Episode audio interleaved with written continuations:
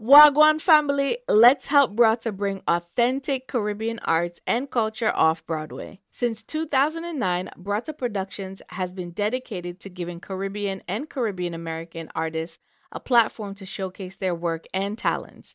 They brought Caribbean folk culture, music, movement, artists, and theater to over 50 stages worldwide. This year, they're bringing Caribbean art mainstream to off Broadway with two plays and a concert from the award winning Braata folk singers. But Braata needs our help. They recently launched a fundraising campaign online to assist with production costs. So let's help Braata reach their fundraising goal of 50,000. Donate just $5, $10, $20 to their campaign. Give any little thing where you can give Click the link in our show notes and it'll take you directly to the fundraiser and you can donate there. Music lovers, this one is for you. Welcome to the Style and Vibes podcast with me, Michaela. I'll be giving you the inside scoop on music, fashion, culture, and more from Caribbean celebrities and tastemakers across the globe, pushing our culture with authenticity and, of course, style and vibes.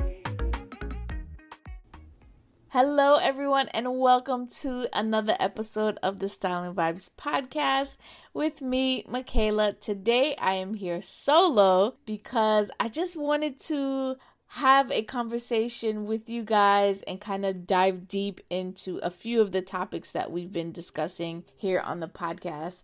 In the last few podcast episodes, we have been talking a lot about music. I've been doing a lot of reflecting on those conversations with artists DJs, and our fellow podcasters. We discuss ways in which we can continue to move and shape dancehall and reggae music while preserving its foundation in a sense.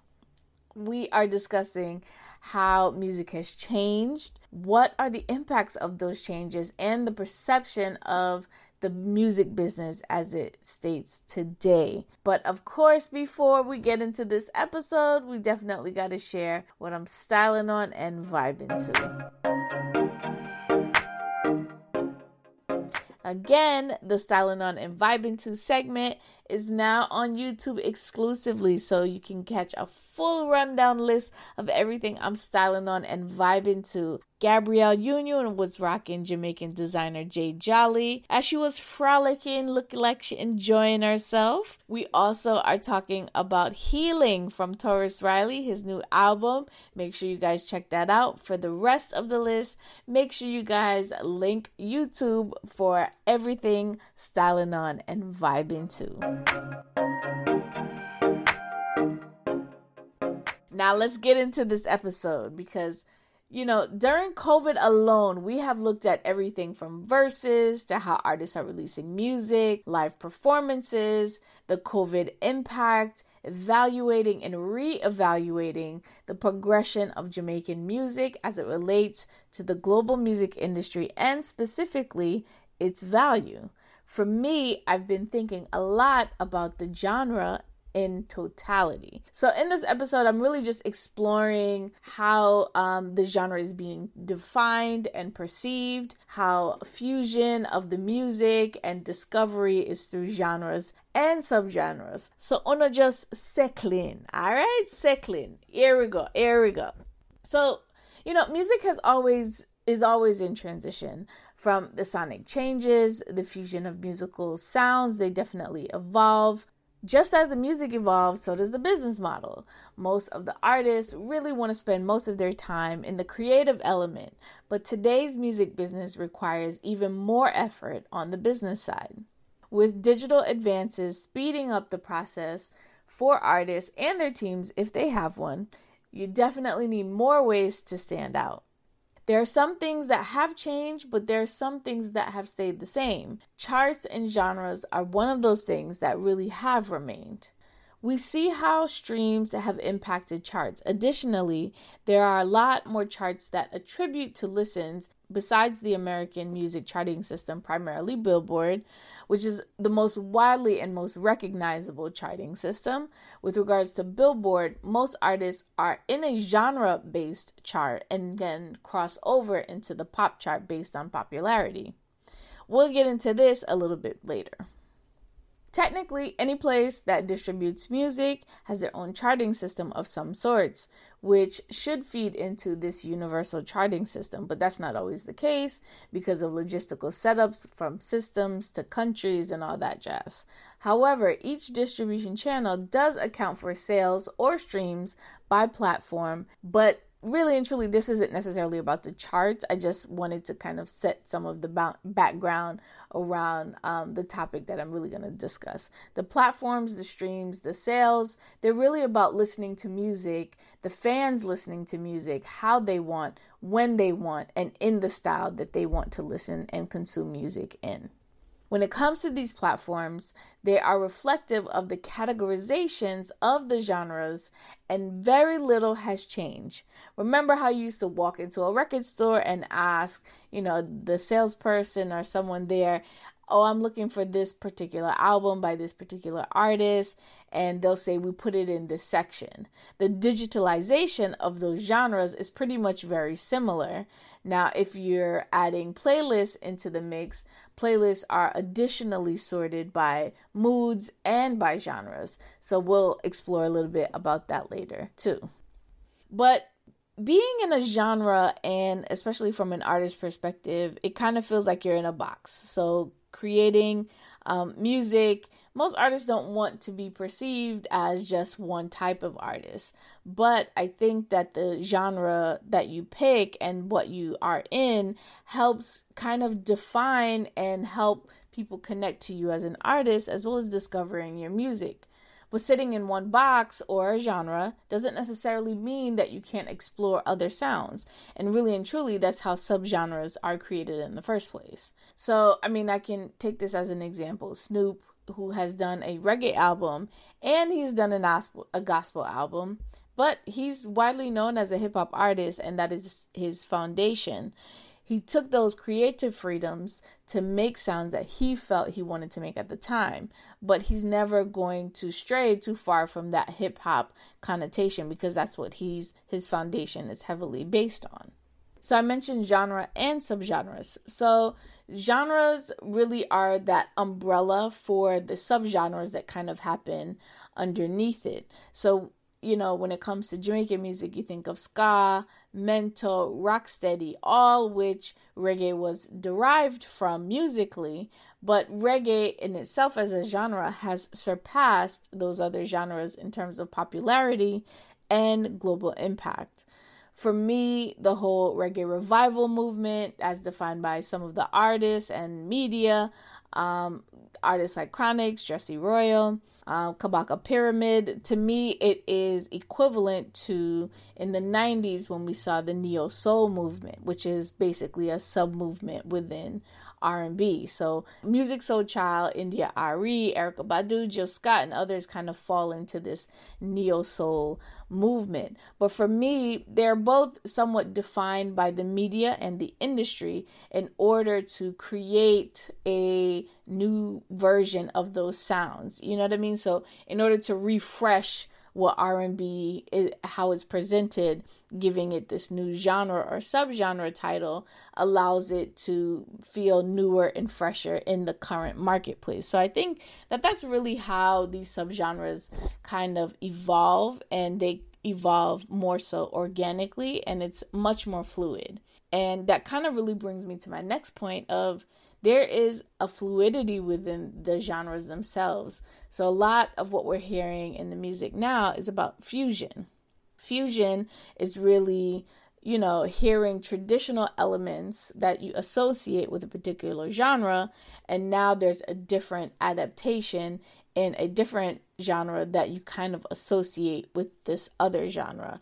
So, you know, and it's happening a lot for uh, most of our black diaspora genres like reggae and dancehall, soca, afrobeats, hip hop. All of these fusions are kind of where there's this debate between the purists and the genre fluid fans because purists want it to sound a certain way and if it has xyz elements then it should be considered xyz whereas you know people who are a little bit more genre fluid they listen based off you know just the music and how it sounds. Is it good? Does the lyrical content match up to what i like aesthetically is the beat makeup you know nice enough for me to groove to etc etc so there's always going to be, I think, that kind of debate when it comes to the different subgenres and how we think it should sound and what it should sound like and but also that those debates and those creative push is what really evolved the music to sound different and newer and crisper as the time passes.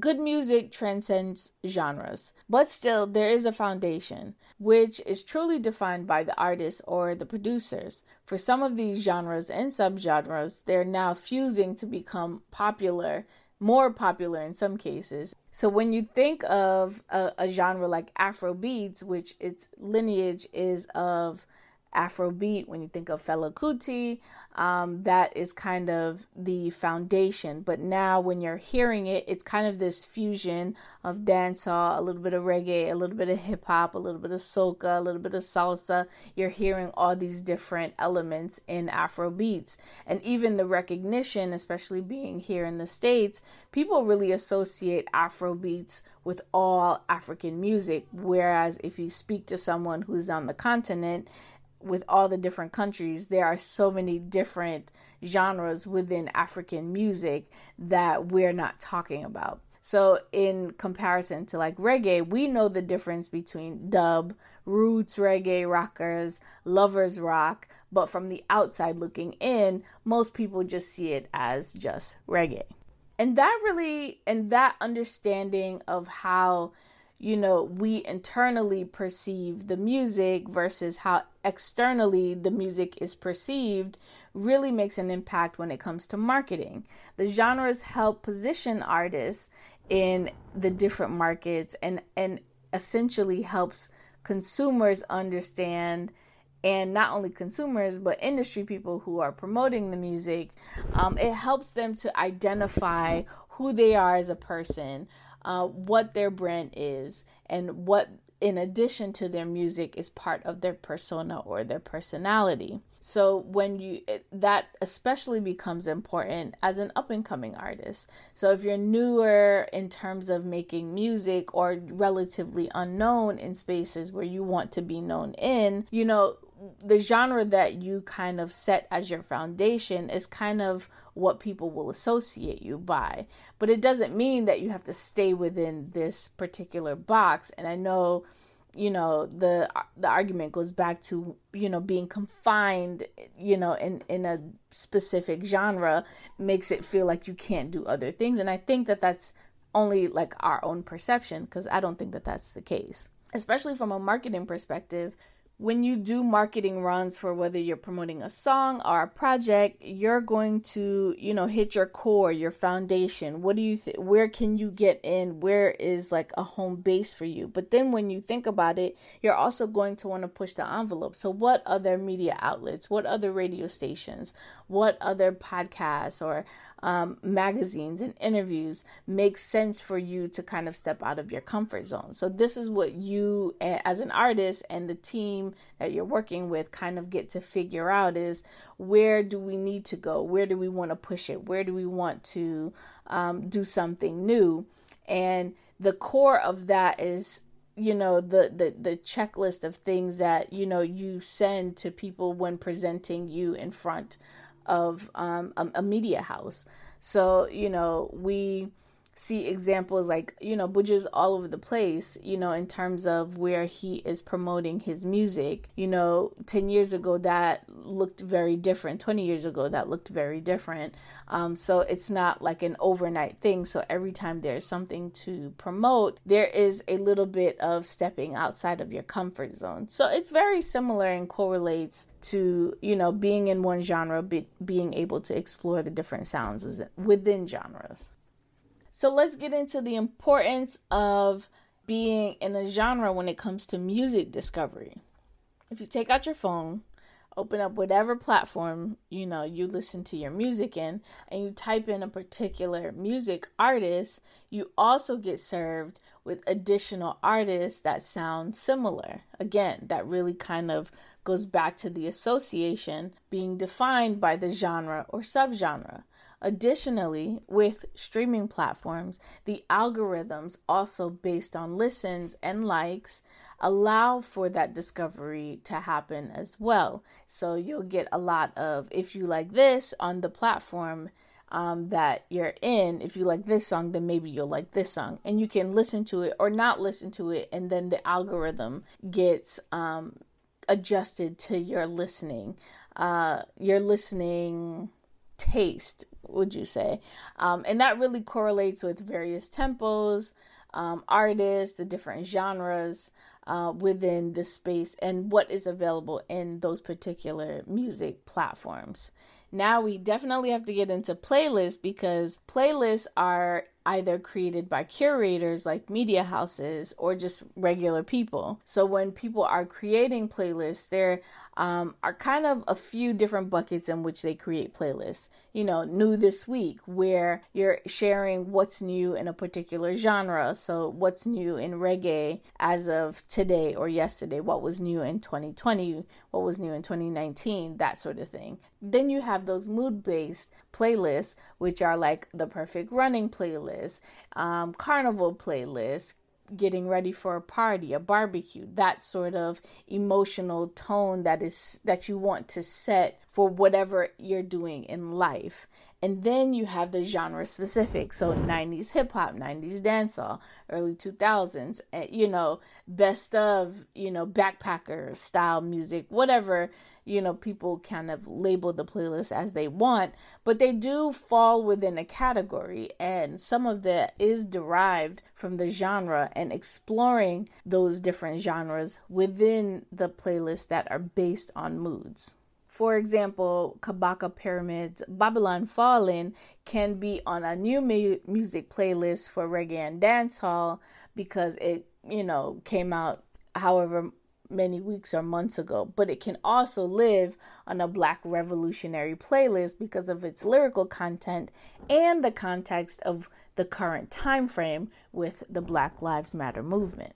So, understanding how genres play into all of these different elements is really key, and especially where crossover aspirations, and we talk about crossover a lot, it's something we talk about um, we hear mentioned, oh, this is a crossover hit, or it's it's a term that is used mostly by industry insiders or people talking about the industry because most artists really don't make music just to create a crossover appeal. Yes, they want to appeal to a wider audience and they want to grow their audience, but I don't think that they get in the booth and say, I want this to be a crossover hit they you know in their minds when they're creating music they just want to reach the masses. The masses is everybody.